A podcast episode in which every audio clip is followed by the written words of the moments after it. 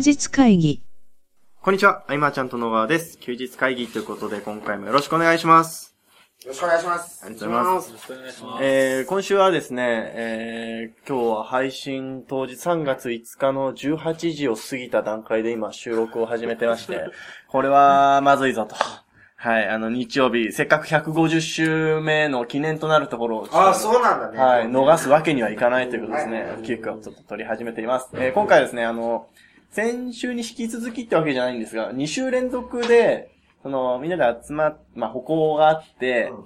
で、えーまあ、1週間前はこういうことを話しましょうっていう話をしたんですけど、えー今回は、えーじゃあこれを話しますっていうのを、まあ、本番さながらのリハーサルとしてですね、やっていただいた後に、音声を取り始めているので、みんなの顔がすごく疲れている状態です。はい。で、えっと、せっかくなので、えー、まあ、この一週間で、要は資料バーッと作ったりとか、あとは、バッと作ったものを、まあ、僕とお話ししながらですね、あの、こう直していきましょうみたいな話をしたりとか、で、あと、ちょっと間に合わなかったりとか、いろいろあったと思うんですが、これ一週間、大変だったと思うんですけど、どうだったかなっていう感想を聞いてみたいなとうん。思います。順に行きましょうか。えー、青木さんから行きましょはい。青木です。う。はい。そうですね、僕は、その、間に合わなかった人だったわけなんですけれども、はい。そうですね、実際一週間やってみて、はい。その頭の中には一応自分なりにはあったつもりだったんですけど、はいでもぜ、えー実際作ってみたときに全然形にできなかったなっていうのがうんあって、で、そのまま形にできないまま時間をかけてしまった結果、まあ間に合わずということになってしまって、そうですね。もう、やっぱり、この一週間の間にケントさんにアドバイスいただいたんですけれども、しっかり時間を切って、その中でできる範囲で全力でやるっていうのを意識しなきゃなっていうのをすごく感じました。はい。ありがとうございます。大野さん行きましょ そうですね。この一週間は僕も結構、けギリギリで間に合わなかった感じになってしまったんですが、えー、あとはそうですね、あの、画像をつけて説明すれば話せるだろうと思って見た結果ですね、全く喋れず、詰まってしまったので、やはりこう、リハーサルやるときにはですね、一一度ではなくて一度流れで、そのセミナー時間分のことを練習してきてから挑まなければ、またちょっと同じ繰り返しになってしまうので、そこは反省点ですね。はう。いそう。ですね。人前で喋る、パソコンに向かって喋るのとまたちょっと違いますからね。はい。これもいい経験だったのではないでしょうか。はい。中山さんお願いします。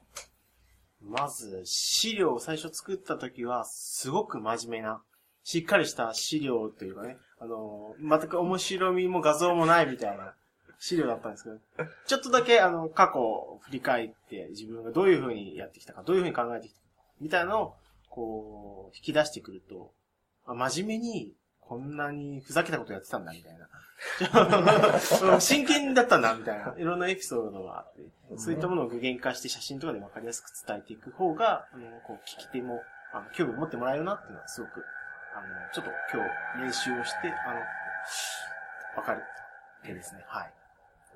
ありがとうございます。えー、まあ、大五郎さんであるとか、竹内さんは今回はビデオ参加で、えー、まあ、流して、まあ、こうだったみたいなのをやってたんですけど、全体的に見てどうだったのかっていう感想を菅さんにもいただきたいです。あやっぱね、あの、一つ、期限をね、はいやっぱ設けて、その、ある程度ここまでにやんなきゃいけないというのと、すでに発表の場があるっていうのが、うん。結構効果的なんだなと、改めてそうですね。うん。思って、その、一週間の密度が全然変わってくるっていうね。うんうんうん。だから僕は、すごい、前回、一週間前とはい。比較して良かったなとうんはうん。思いますね。それはもちろんその、ね、まとめ方とか、その文章の構成、あの流れはい。っていうのは、プロじゃないんでねうん、いろいろあると思うんですけど、あそこまでできたら僕は結構すごいんじゃないかうなと。ん。うん。特にその、なかなかその、決まらなかった竹内さんとか。はいはいはい。僕ちょっと感動しました。涙は出なかったですけど、感 感動しましたね。いや、すごいなと思ったし、その、なんか自分が身になってんのかな、どうなのかなって、なんとなく続けてきた1年とかも、うん振り返って掘り起こせばこれだけの価値になるっていうのが、一人ね。一人あったんじゃないかなと思うし、うん特にあの、中山くんのあの、旅行の写真は、すごい思い出深いというかね。ね。マーチャンはトクラブは、まあ遠征行ったら、まあそこで一回セミナーやって、翌日はフリータイムになってね、はいいろんなところに行くと。そこにいつも中山くんがいる。というところでね。いや、なんだろう、この、さっきもその、ちょっと補足で加えたけど、はい。この遠征に行く楽しさとかをね、あー広めていきたいなとかう思ったり、ん。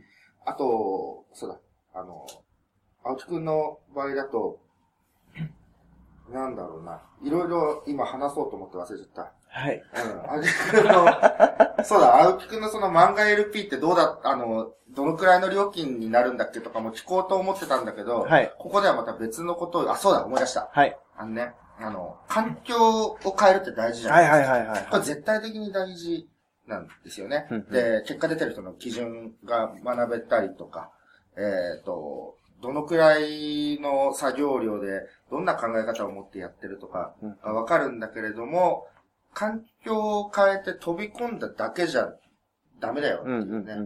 うん。うん。やっぱやるのは当の本人なんで、そこをどう打開して一歩踏み出すかみたいなのは、えー今日、セミナはい。ー聞いてて、あ、確かに大事だなと。うんまあ、僕とケンタは、とにかくその、環境問題についてね、そうですね。よく話し合ってて、ますむちゃくちゃ重要なんですよね。変化させないとそこすら気づけないといううんところもあるんでね。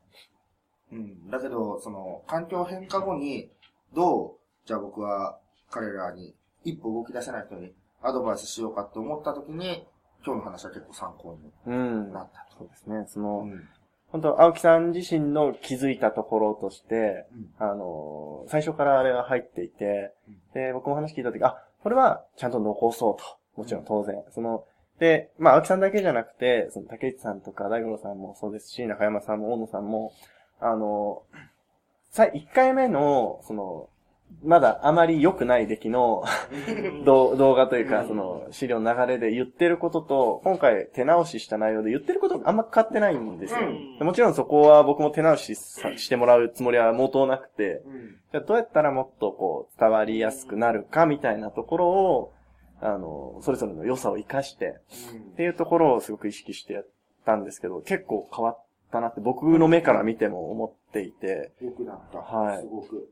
本当今回こういう、まあ強制的なある意味、強制イベントというか、強制イベントはい。が、本当いい刺激になったんと思いますし、実感していただいてぱ大野くんると思いますし。が動き出してくれてるのもね、そうですね。すごく感慨深いというかですね。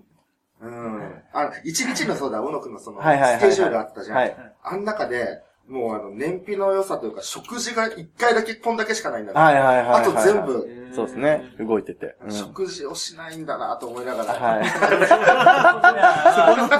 もっと入れれば入れない。でも、そこに引きつけられてる。なるほどですね。ああ、はいで。も、そうです。しないですね。うへあの、運転中に食うとか。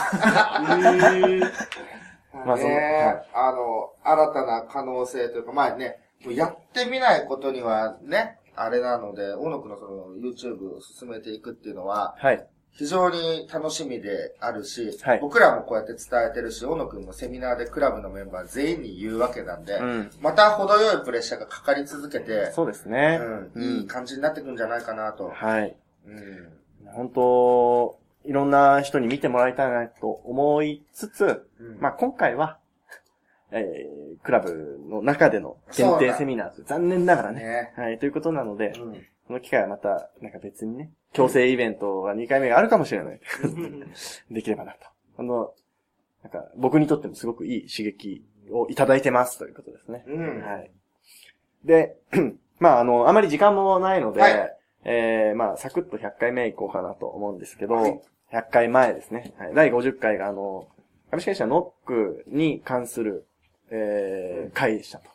で、なんで、あの、結果を出す人たちにはその共通項があるよね、みたいな話なんですけど、その、いや、待ったなしの環境に身を置いていると。これも一緒ですよね。そうですね。さっき喋ってたのと一緒だなと思いながら。他に選択肢持たないとか。あとは、その、人と会うことの価値、人的レバレッジっていうんですかね、うん。を知ってるとかうん。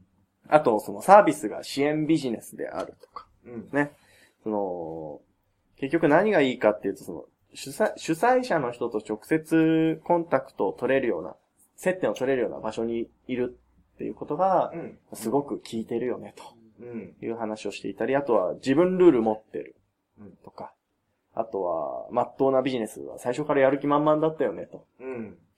まあ、そう考えてみると、うまくいく要素って十分あったというか。そうだよね。はい。それが100回前なんだ。そうですね。100回前か。え、じゃあもう、その当時で、はい。ノック結構書き上がってる時で。えーちょうど企業日和を始めてちょっと経ったぐらいですかね。あは あのね、今年ね、まあはい2017年になって、い。はい。えっ、と、ノックどうなったかっていうと、はい。えっ、と、1月の20日ちょい過ぎ時点で、はい。えっ、と、連絡が来て、はい。もう今年1年分は稼ぎました。うんすごくないですか、ねこの成長度合いというかね。もちろんその、無理にね、うん。無理にというか、今がチャンスだと思うと、吉野くんはすぐにこう取ってくんでね、はいはいはい。うん後が大変っていうのもあったり、結構、あの、まだまだその、内す、内部での統制っていうのは、もちろん、考えていかなきゃいけないんだけれども、はい。もう、その、断るぐらい取れてるっていうね、うんあの環境になれたのは、まあ、またすごいなと。すごいですね。う。うんん。あとその、まあ、C2C というか、えーまあ個人に対してやってる人向けの話なの、話でもあり、あの他の方に向けての話も共通する部分はあるかなって思うんですけど、コミュニティの使い方うまかったよねっていう話そうですね。ですね。はい、ありましたね。可愛がられる技術が半端ないなと思うね。それをさらに前に多分喋ってるよね。そうですね、ありましたね。はい。うん。あとはその、まあやっぱり、入ってるコミュニティは使わないと意味がないというか、うんはい。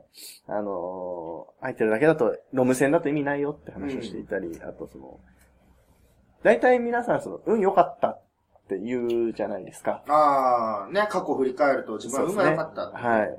でもそれって実際は、そのチャンスつかみに行っての話だよねっていうところですね。うん本当ただコミュニティに入ってぼーっとしてたら運よく当選したみたいな話ではなく、そうですね。はい、コミュニティの中でどういうふうに活動していったかっていうのを考えると、やっぱその、環境っていうところを手に入れた後の動き方そうですねっていう。ところではい。うんすごく大事というかね。で、そういう共通点が集まった場所って世の中そんなにないので、うん。そういう貴重な場所なので、せっかくだから活用する方がいいよねそうってだよね。いうのは思いますね。うん。本当言ってること変わんないっす。うん そうだってね、コミュニティで発信すれば、そのコミュニティの中、中にいる人たちは一応見てくれますからね、投稿。うん、そうですね。うん、自分でブログ記事書いてポンと出しても、じゃあ誰が見てくれるかっていうところもあったり、まず見てくれる場があるってことは、すごく価値が高い、ね。はい。そう捉えられるかどうかっていうのも大きいと思いますね。はい。ですねえー、ということでですね、あのーまあ、比較的短めではあるんですが、うん今回はちょっと時間も時間なので、はい。またちょっと急いで編集してアップしてそうですねい。きたいと思います。はい。ということで、今回以上にしたいと思います。ありがとうございました。ありがとうございまありす。がとうございました。休日会議に関するご意見、ご感想は、サイト上より受けたまわっております。休日会議と検索していただき、ご感想、ご質問フォームよりご連絡ください。